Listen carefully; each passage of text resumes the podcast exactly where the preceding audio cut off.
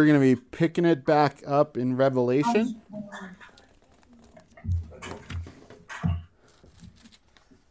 Revelation uh, chapter 9. Sorry, it's a little hard for me. It's hard for me to like talk through the screen, so I have to like remember that I can just talk normal, but I I always have this weird thing where I feel like I need feedback when I'm talking to somebody and I can't. It's hard for me to get that on the TV. So I'm going to try and just pretend like you're in the room tonight. We'll see if that even works. Uh, but we're going to be Revelation chapter 9, and we're going to read the second half, uh, verses 13 through 21. And the title of the message is Four Angels Bound. Four Angels Bound. Uh, and to remind us of Revelation, uh, John was on Patmos. I was, you know, he was brought up to heaven. He was given the vision of God. And really, the revelation of Jesus Christ is what it is. That revelation reveals Jesus, but it also reveals things that come. And I think today we're going to see it reveals the heart of man and what's really in it. We know it talks about the great tribulation, judgment on the nations and those who follow uh, Satan, uh, but also that it's a last ditch effort, I believe, of God to get the world to repent. That anyone who is still f- has that free will choice uh, through the book of Revelation, hasn't taken the mark of the beast. Uh, it's an effort to get them to repent. Because we know that once they've taken that mark, their fate is, uh, unfortunate for them, uh, sealed. Uh, but as bad as this is, as bad as God lets it get on earth, hell is far worse. Hell is far worse. Um, and again, that's, I think, in some sense, that's God's mercy, that He's going to let it get bad, uh, as bad as uh, it'll ever be, but in some sense, it's still merciful. Previously, the first four seals, the four horsemen, the fifth seal were martyrs slain, sixth seal were signs in heaven. Uh, everyone hides, but they don't repent. The seventh seal, that there was silence in heaven. And then the first five trumpets break that silence uh, with hail and fire, a great mountain burning thrown into the sea, a great star falling from heaven, turning the water bitter. Uh, a third of the sun, moon, and stars dimmed.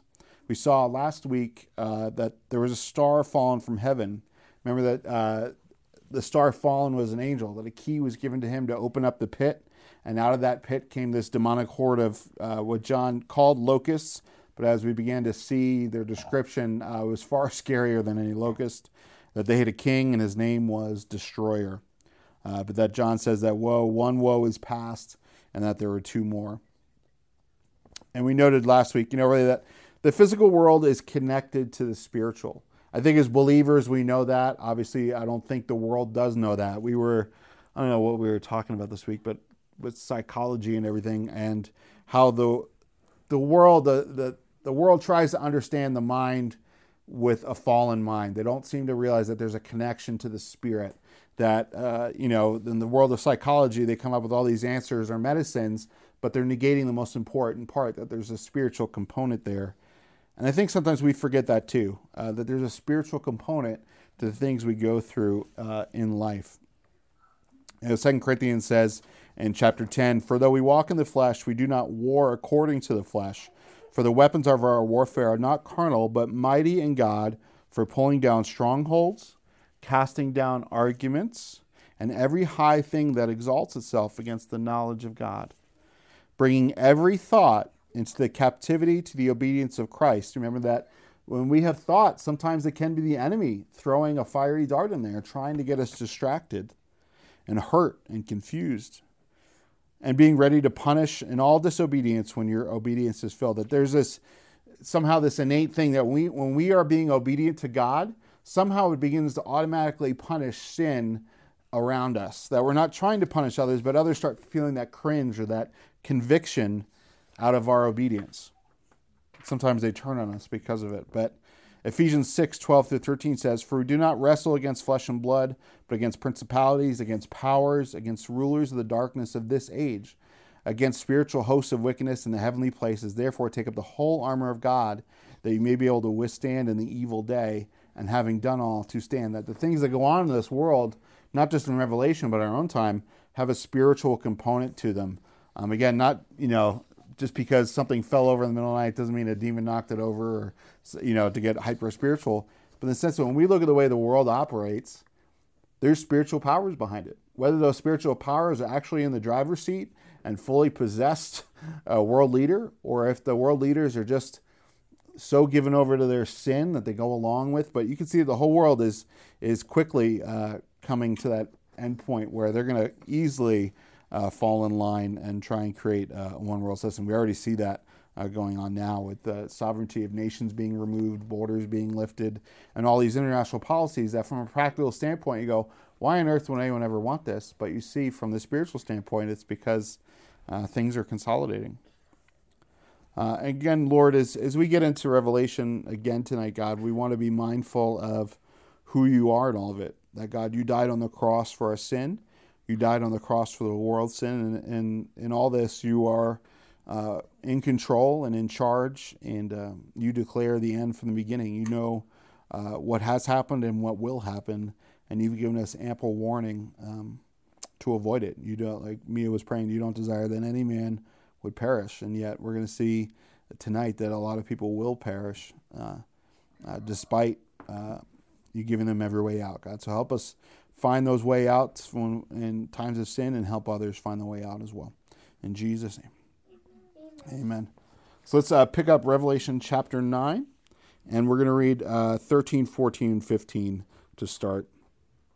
It says, Then the sixth angel sounded, and I, John, heard a voice from the four horns of the golden altar which is before God, saying to the sixth angel who had the trumpet, Release the four angels who are bound at the great river Euphrates. So the four angels who had been prepared for the hour and the day and the month and the year were released to kill a third of mankind. We'll stop there. We see that the sixth angel blows his trumpet. Again, let's put our minds in heaven that there's these angels and they have these trumpets and begin to blow. That I don't know if they use these trumpets at other times in heaven, but maybe these were special trumpets for this time. But when they blew it, things began to happen, as we saw last week.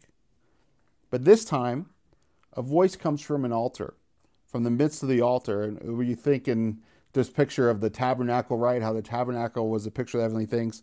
Um, that this was an altar of incense. That blood used to be sprinkled on the horns of this altar. And we know that the incense represents the prayers of the saints. That this incense that went up before God, that this altar was meant to be a place of, of prayer and where God would hear the prayers of his people. And out of this comes this command to release these four angels. You know, Revelation 5 8 says, Now when he had taken the scroll, the four living creatures and the 24 elders fell down before the Lamb, each having a harp and golden bowls full of incense, which are the prayers of the saints. And I bring it up because our prayers have a heavenly physicality to them. That our prayers are not just words we speak on earth to each other, that they're words that get transmitted to heaven. You know, I don't know if everything on earth that's said reaches heaven's ears. I, I, think in some sense they do because God has these books where He writes down where everything is re- recorded. Uh, but our prayers end up in heaven. But they have more than a heavenly consequence, they have an earthly effect. That these prayers end up coming back to the earth in a sense. Uh, our prayers are important to God. That God loves when you and I pray to Him. I love when my kids talk to me. When I get Jake and I went out yesterday driving in the car. We went on some errands. He just talks the whole time. And it's fantastic because I don't always get to talk to him. He, there's four of them, so they all love to talk, and they all don't get that one-on-one time. But I love hearing what he has to say, what he's thinking about, and my daughters as well. And anytime that I have time with them like that, and every time they do, I always feel the sense of God just going, "This is what I love to hear from you. That this joy you're experiencing is." a bit of my joy as well when my people, when my children talk to me. But more than that, not that it's more important than that, but that our prayers are important to all of heaven. That all of heaven is aware of our prayers, that they become part of this incense. It's important to all of creation. Um, and I think more than that, it's, it's part of our priesthood. You know, that it's part of our service to God to offer prayer to Him that he acts and he wills and he does. And somehow, I don't know exactly how that works, somehow it's in response to our prayer at times. And when we pray, just because we don't see an answer on earth, doesn't mean that there's not an answer provided for in heaven. And we see here That the four, uh, something interesting, he said, four angels bound for all, I believe for all time, that these angels have been there, that they're there right now. That again, like we talked about the deep pit, if you had the right shovel, you could dig it up and find the chains and release these angels. And they're at the great river Euphrates. And again, like I, I believe that they've been there since maybe since the time of Adam and Eve were kicked out. Kids, you need to start reacting. Why don't Alicia go over there? Mia go over there, slide over at least, give each other more room so you're not messing with each other, okay? But they've been bound there. Um, you know, I don't believe it's the angel that God talks about in Genesis 3 24. He says, So he drove out the man, and he placed cherubim at the east of the Garden of Eden, and a flaming sword was turned every way to guard the way of tree of life. I don't, I don't know that those angels are even still there. The flood had happened in the garden, and the tree wiped out. Uh, that might have just been pre-flood that that angel's job was there. But this, these angels are there. But there's this precedent in Scripture again that we see that there's these spiritual things even bound up on earth um, for a purpose and for a time. Um, I know that the land has changed. I know that the flood changed the way that the earth looked. Uh, the continents were separated, and all these things that, that we can uh, allude to from Scripture. But if we look at the Middle East, I believe it's still the same Middle East. I believe that somehow, with the way God worked it all out, when uh, the ark landed and civilization started back up, that it's still the same area geographically on Earth. Now, you could take that with a grain of salt, um, uh, but the Middle East has been a hotbed of world affairs for all of history. And I don't think that just because the flood happened that all of a sudden, you know, they named another river Euphrates. Yes, they did, but I believe it's the same geographic area. You know, Euphrates, this, these rivers obviously brought life to the wilderness, uh, but it was where ancient Babylon was founded. Uh, you know, we see one of the first world empires there, Nimrod, one of the first Antichrist type figures there. Uh, but even then, the Babylonian system is still in play today and that's a, real another study for a whole other time. But we'll see that in further chapters in Revelation. We see the the Babylonian system. Alicia, sit up, honey. It's distracting, sweetheart. That the Babylonian system is still working. That it's going to be destroyed in yet future time. That this area was also the border of ancient Roman Empire. And it's interesting if we consider the Roman Catholicism and how the Roman Empire physically died uh, but apparently still somehow exists within the Catholic system. Uh, even then, with uh, the ring that apparently you know that the Pope wears of uh, Dagon is again uh, Babylonian system uh, intertwined in there. But again, we're going to see this end times Europe and end times world system come to play with the Antichrist, and it's all interwoven with these areas. It's all kind of uh, cruxed on these areas. You know, the his whole claim to fame is going to be that peace treaty with Israel in that area. Uh, but verse 15 to me, uh, and I think to all of us, if we slow down, is very chilling. It says, The four angels who had been prepared for the hour and the day and the month and the year were released to kill a third of mankind, that they had been prepared for that very moment to kill a third of mankind. That this is the point of these angels being there. That the word preparation, again, I think it's an interesting definition. It says to make ready or to prepare, to make the necessary preparations. You know, uh, it's going to get cold this week. We've got a big windstorm coming in. I was going outside, making sure things were inside and things were some things were done outside that I'd been wanting to do before it gets really cold because I really don't want to do it when it's cold. I don't want to wait until that time. I prepared now and not waiting. Um, and that's kind of some of the connotation of this word. Uh, but it's also drawn from the Oriental custom of sending on before kings on their journeys uh, persons to level the roads and make them passable, uh, to prepare the minds of men to give the Messiah a fit reception, secures blessings. That these angels going forth are part of God's work of leveling the planet to prepare for his return. That these angels were set aside uh, from the beginning for this very moment in all of history. Uh, that if I believe if they were released any sooner, something would have been wrong there. And I believe that also that God knew from the very beginning where everything would end up. He knew when he locked these angels up, he knew what would happen through the course of history to get to this time. Yet, we know that God still gave the rainbow after the flood. These angels were locked up. He still sent the Messiah. These angels were locked up. He still gave people to repent during the age of the church, and yet these angels were still locked up. That God gave all these other opportunities and signs and wonders and hope and the church and His Spirit and His Word, and yet He still knew in His omniscience that at the end these angels would still be needed, that man would not repent.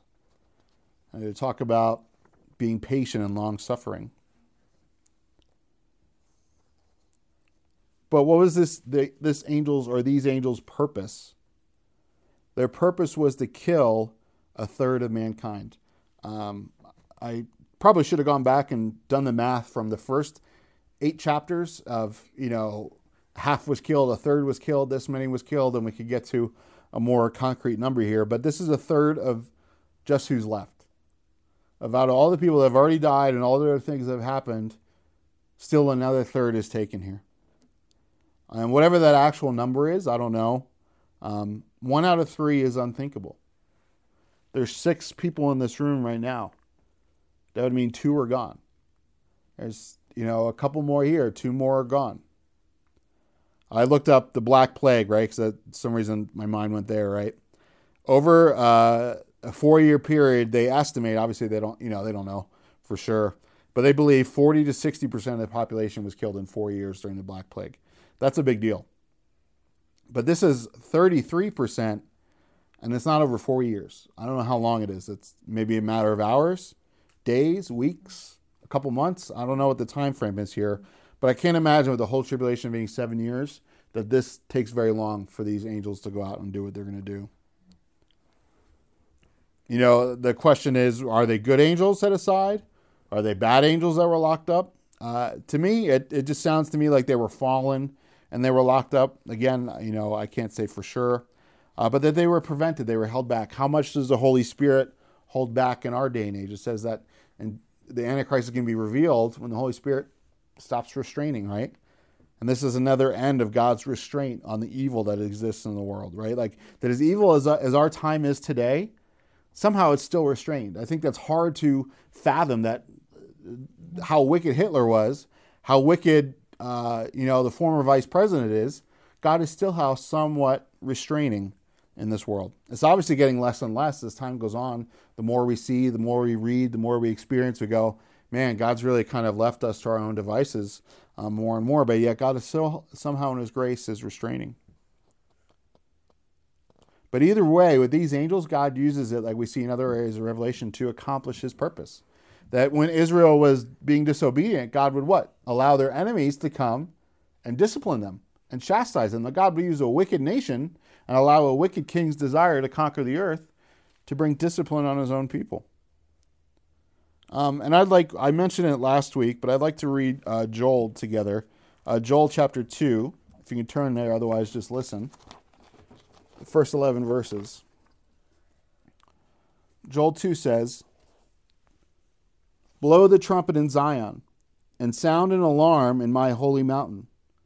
Let all the inhabitants of the land tremble, for the day of the Lord is coming, for it is at hand a day of darkness and gloominess, a day of clouds and thick darkness, like the morning clouds spread over the mountains. A people come, great and strong, the like of whom has never been, nor will there ever be any such after them, even for many successive generations. A fire devours before them, and behind them a flame burns. The land is like the Garden of Eden before them, you know, wonderful, lush, full of life and behind them a desolate wilderness. It's burned, it's empty, it's destroyed. Surely nothing shall escape them. Their appearance is like the appearance of horses, and like swift steeds, so they run. With a noise like chariots, over mountain tops they leap, like the noise of a flaming fire that devours the stubble. Like a strong people set in battle array. Before them, the people writhe in pain. All their faces are drained of color. They run like mighty men. They climb the wall like men of war. Everyone marches in formation, and they do not break ranks. This army is so strong, they're just plowing through everything. They don't even fall out of formation. They do not push one another. Everyone marches in his own column. Though they lunge between the weapons, they are not cut down. They run to and fro in the city. They run on the wall. They climb into the houses. They enter at the win- and the windows like a thief. The earth quakes before them, the heavens tremble, the sun and the moon grow dark, and the stars diminish their brightness. The Lord gives voice before his army, for his camp is very great. For strong is the one who executes God's word. For the day of the Lord is great and very terrible. Who can endure it? You know, make no mistake that no one will be able to stand in the day of God's wrath. That when God's wrath comes upon the earth, the day of the Lord, well, it's not going to be joyous at first. That this is God's wrath coming on earth. It's going to be awful.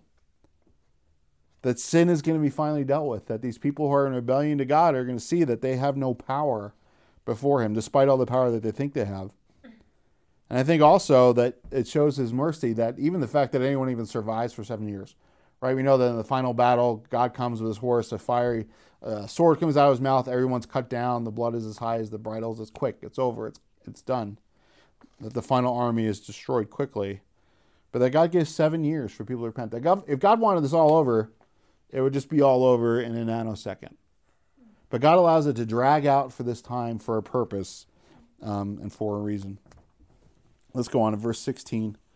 It says, uh, Now the number of the army of the horsemen was 200 million, and I heard the number of them. And I thus saw the horses in the vision. Those who sat on them had breastplates of fiery red, hyacinth blue, and sulfur yellow and the blue and sulfur uh, I'm sorry, and the heads of the horses were like the heads of lions, and out of their mouths came fire, smoke, and brimstone. And by these three plagues a third of mankind was killed, by the fire and the smoke and the brimstone which came out of their mouths. For their power is in their mouth and in their tails, for their tails are like the serpents, having heads with them they do harm.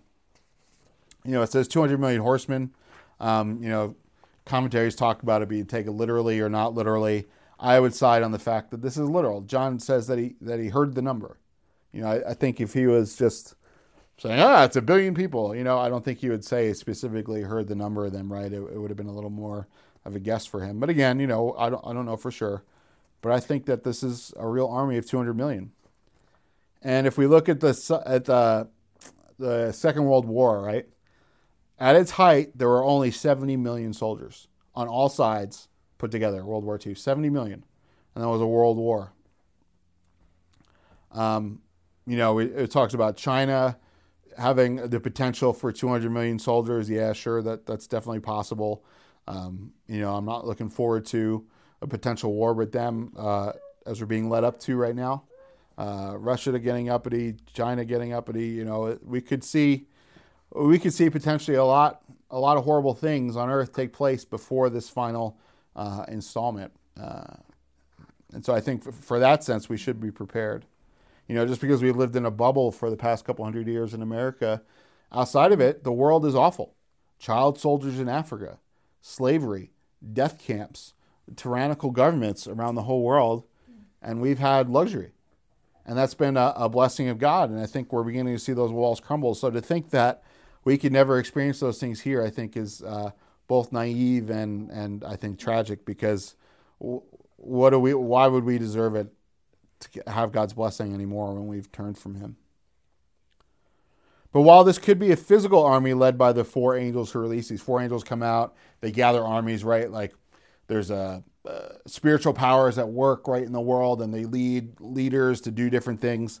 Um, you know, the four winds, north, south, east, and west. These angels go all over the earth, right? It covers the whole earth, this army. Um, uh, it could be a description of future technology as well. Uh, but I, I, I would lean again that these could probably be a demonic army of that number. That there's another large demonic horde that comes out after the last one. They thought it couldn't get any worse. Now it gets worse. Um, but again, I think it also could be it could be a demonic army of 200 million with a physical army of 200 million. It could be a mix of both. Uh, it could be a demonic description and also uh, a horrid description of uh, horrific future battles as well. Uh, but again, these descriptions, whatever we're seeing here, is horrific. That these horrid things are going to are exist and are going to be unleashed, and then horrific events are going to unfold after them that again, the world is not going to get better. Even if it looks like it, even if gas prices go down, inflation goes back, right? We have free and fair elections. The church starts getting along. You know, we feed all the hungry in the world. Well, it's only going to be temporary because this stuff is still yet future. So even if things get better for a little while, it's not going to be better forever. But it blows my mind as I read this. I, mean, it does and it does at the same time that Hollywood doesn't take this literally and make a really intense movie. With Hollywood's love for horror, Hollywood's love for war movies, Hollywood's love for all things demonic, why they wouldn't just take this and make this into a movie right now. Well, I think I think if people if we and people began to take Revelation seriously and read it soberly, I think that's why they won't do it. Because I think people would repent. I think people would begin to to, to have a sober look on on their uh, on what's coming. Because uh, that's one thing that brought me to the Lord was reading Revelation and God going, "You're not ready for this. You are not walking with me. You know the Scripture and you know of me, but you haven't repented." And I think that a good warning like this is is necessary. We see these riders that they have blue, red, and yellow breastplates. Um, you know, is this Russia, Chinese? Is there some symbolism there? You know, is it the flag colors of the New World Order? Is there some spiritual significance to these? You probably do a, a, a deeper study on these colors. I, I, have in the past, but I don't, honestly, I don't really remember. Um, you know, is, is it even the U.S. flag with the yellow border? I don't know. Again, I'm trying to put current physical things on a spiritual picture, but in any sense, that these are their colors, that they are part of this united army um, that has power to do this. But it's interesting. It says that there's three plagues, right? Again, this imagery of plagues. Uh, that's it's not even like the army is coming out and doing it, but out of the horse's mouths um, comes fire, smoke, and brimstone. Wherever we see that in Scripture, a lot of times it's pictures of hell. It's pictures of judgment.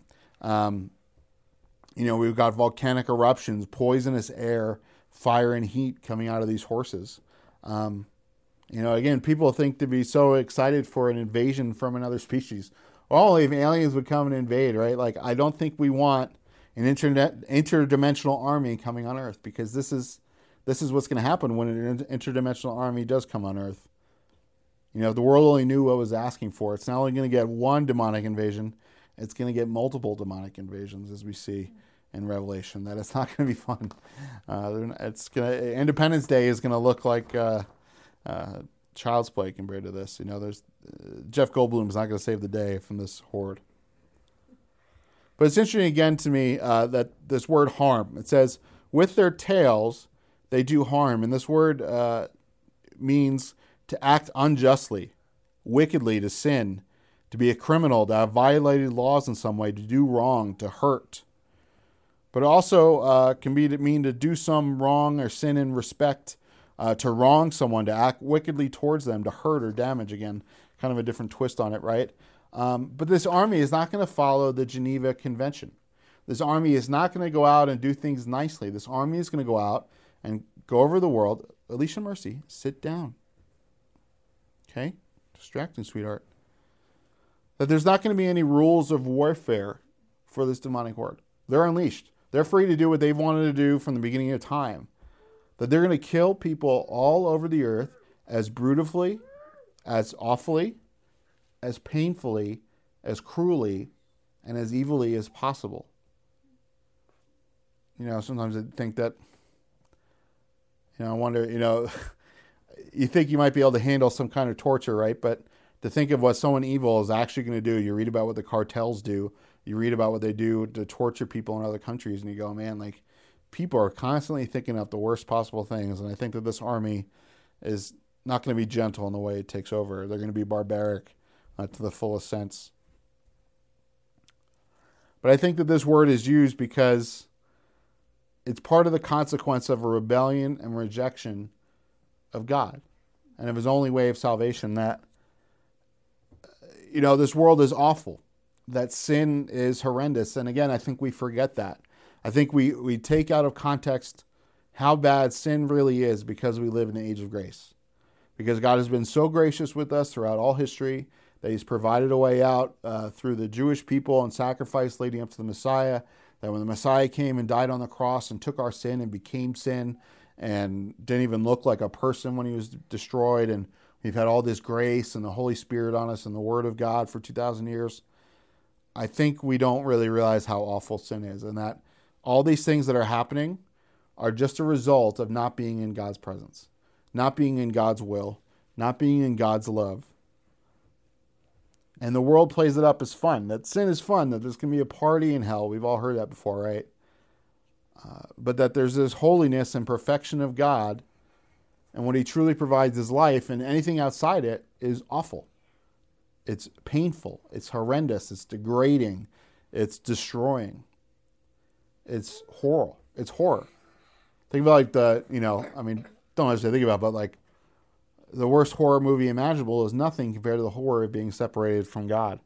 That the world has this fascination with horror, but it's really, man, if we just had any sense in us, we'd realize.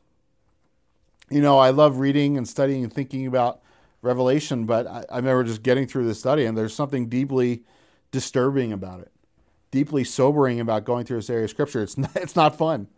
The the message is you get through it. It's not fun. I'm, I, I, you know, I, I, like to remember the Lord and His purpose and His plan, and it gives hope. But as we read this, maybe that's why people don't like to read it, is because some of this is just super heavy. This is heavy. This this is not a light message that what's here, and I think God wants us to know that that what's coming is not light. It's heavy. It's it's burdensome. It's destroying. And maybe it's just because we're getting so close, you know, that I don't know. You know, John, it says in the next chapter in Revelation chapter 10, it says, So I, John, went to the angel and said to him, Give me the little book. And he said to me, Take and eat it, and it will make your stomach bitter, but it will be as sweet as honey in your mouth. And I took the little book out of the angel's hand and ate it, and it was sweet as honey in my mouth. But when I had eaten it, my stomach became bitter. And, and I don't know, I, I love the thought of Revelation. I love reading it, love the imagery and getting into it. But man, as as you really begin to chew on it and think about it and take it in, there's a bitterness to it. There's a heaviness to it that man, you just go, oh, like there's only so many verses you know we can take at a time here if we if we actually take it and actually chew on it. Let's go on. Two more verses, and we'll be done. It says uh, in verse 20, but the rest of mankind who were not killed by these plagues did not repent of the works of their hands that they should not worship demons and idols of gold, silver, brass, stone, and wood, which can neither see nor hear nor walk. And they did not repent of their murders, or their sorceries, or their sexual immorality, or their thefts. It says the rest of mankind, that the two thirds who are still here, that there's there's still a remnant that's left behind after this. You know, the population already been reduced, but they've seen all these things. They've seen so many things happen on earth, so much destruction, so much famine, so many wars already. They lived through the torment of uh, the locust coming and, and five months of absolute brutal torment without death. And now finally they're able to die, and a third of the people are killed. And these people don't repent. You know, obviously some have taken the mark, and probably a minor few haven't but they're hardened anymore. They double down. You know, I remember Pharaoh, right, with Moses. He keeps changing his mind. He keeps hardening his heart. And the last time God hardened his heart, right? Those watching Noah build the ark, that right up until the day of the flood, they just kept doing what they were doing. They saw Noah doing this weird thing. There was this sign and wonder in front of them, and they didn't repent. I'm feeling if they repented, they could have fit on the boat. But even now in the church age, how much the world has rejected the church. We've kicked the church out of our own society, even. That man, the people still don't repent. They double down. It says the works of their hands, the things that they built, the things that these people aspired to do, uh, their social structures, their education, their business, uh, the way they, their lifestyle, the things that they made, they kept doing it. Everything that they were doing was continuously evil, but they kept worshiping demons. Like, I think it's clear that in these last days that they're going to be worshiping demons. I don't think there's going to be any mistake that what they worship is ungodly because the world's not going to want anything that's godly. So what are they going to turn to? They're going to turn to demonic things. And we see that even in our day and age, the stuff that people turn to is demonic.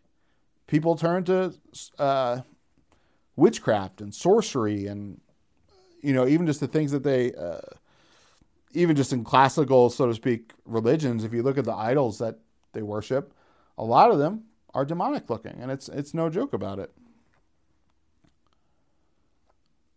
You know, uh, we should we really shouldn't be fooled. These idols themselves, right, are just a hunk of wood, like Isaiah talks about, right?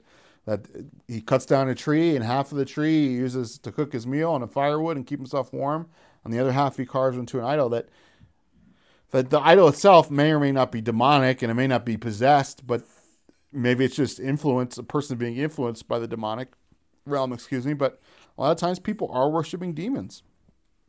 And if you look at the things that come out of Hollywood, that come out of the, the mouths of these people these days, that come out of the mouths of some of our politicians about what should be exalted, it's nothing less than demonic.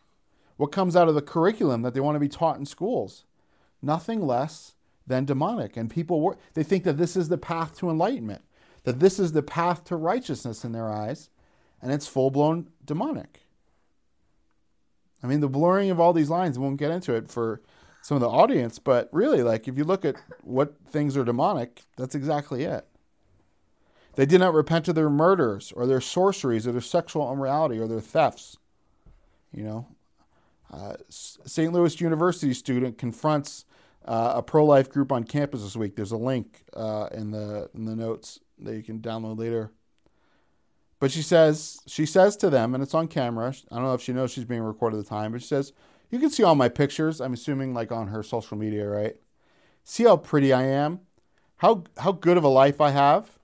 She says, I will enjoy my life and I will keep killing expletive babies. It's like not even not even a joke anymore. It's not even a let's dance around it and just call it abortion or call it a woman's right. The younger generation who is totally sold out to the world admits that it's killing babies and has no problem saying that this is what they want. An SNL skit, I didn't watch it for a good reason, recently, again, deals with abortion.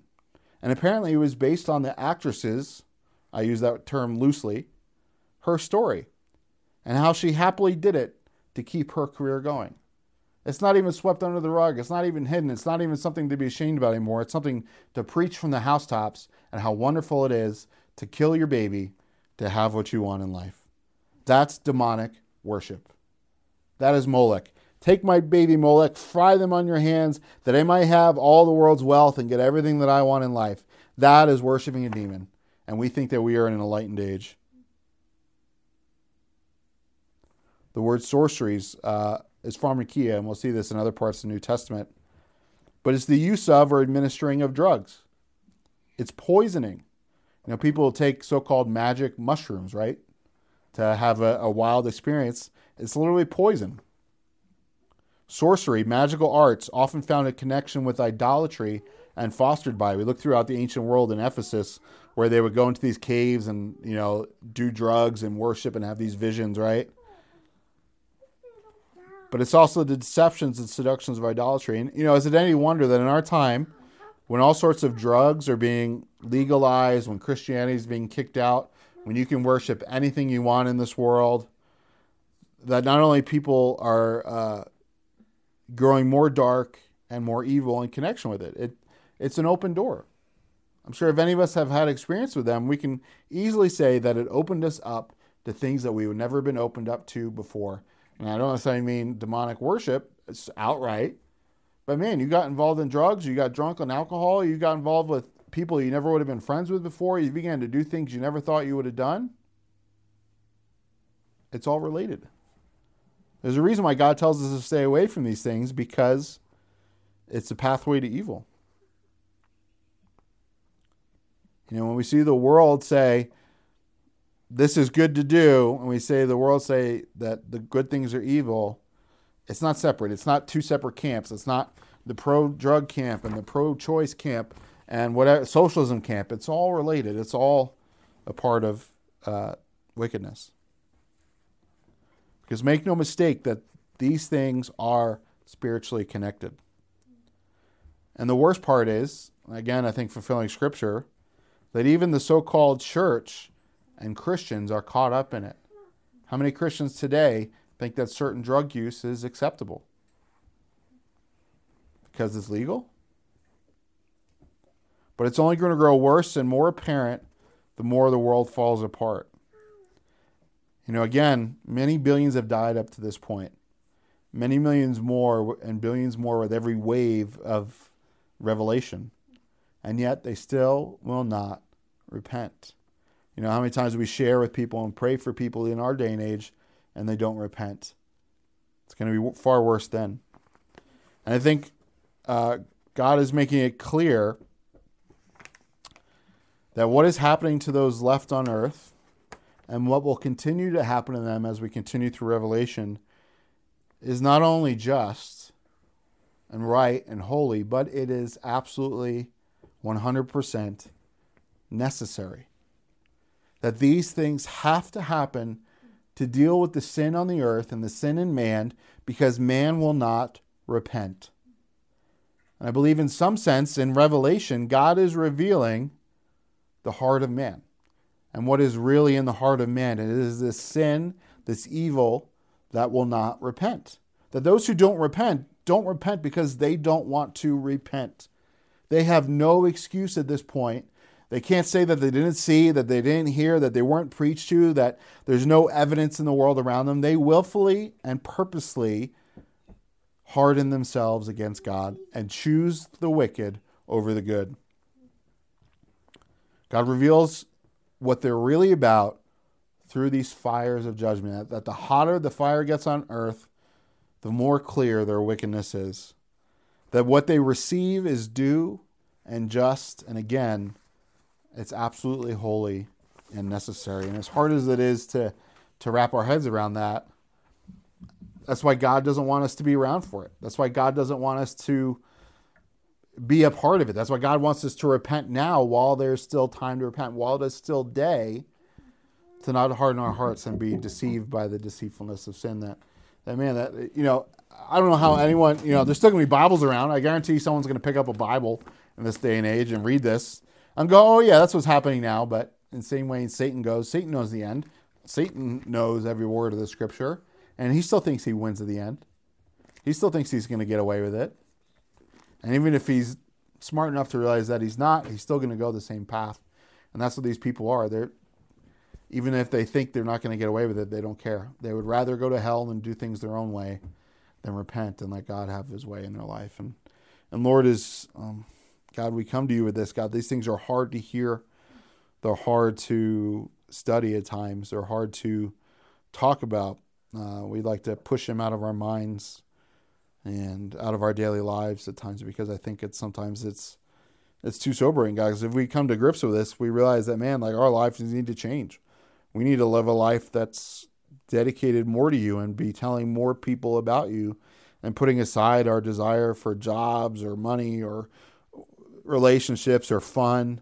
And not that you don't give us those things or those things don't have their place in our life, but I think sometimes, Lord, you kind of want to give us that desire, like John and Patmos, to be totally caught up in it. Or John the Baptist, who forsakes everything of the world and wears camel skin to say, Repent, for the kingdom of heaven is here. And God, help us make your way straight now, that God, that more people would be saved, like was prayed by the kids tonight, that God, people would come to faith in you in these last days before it's too late, before uh, there's a mandate to take a mark and there's no Supreme Court to stop it.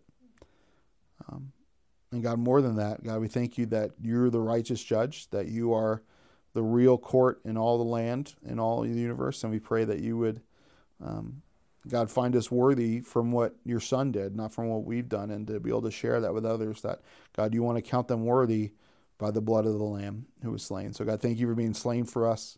Help us to pass that on to others that you do not want them to die. You do not want them to face hell for the sins that they've committed, but instead of taking it for them. And God, help us be sober and be vigilant in these last days, we pray. Most of all, God, come soon. We can't wait to go home to be with you. In Jesus' name, amen. There is a vineyard of the Lord. There is a vineyard for us all. With all our troubles left behind. The door we drink first light until the door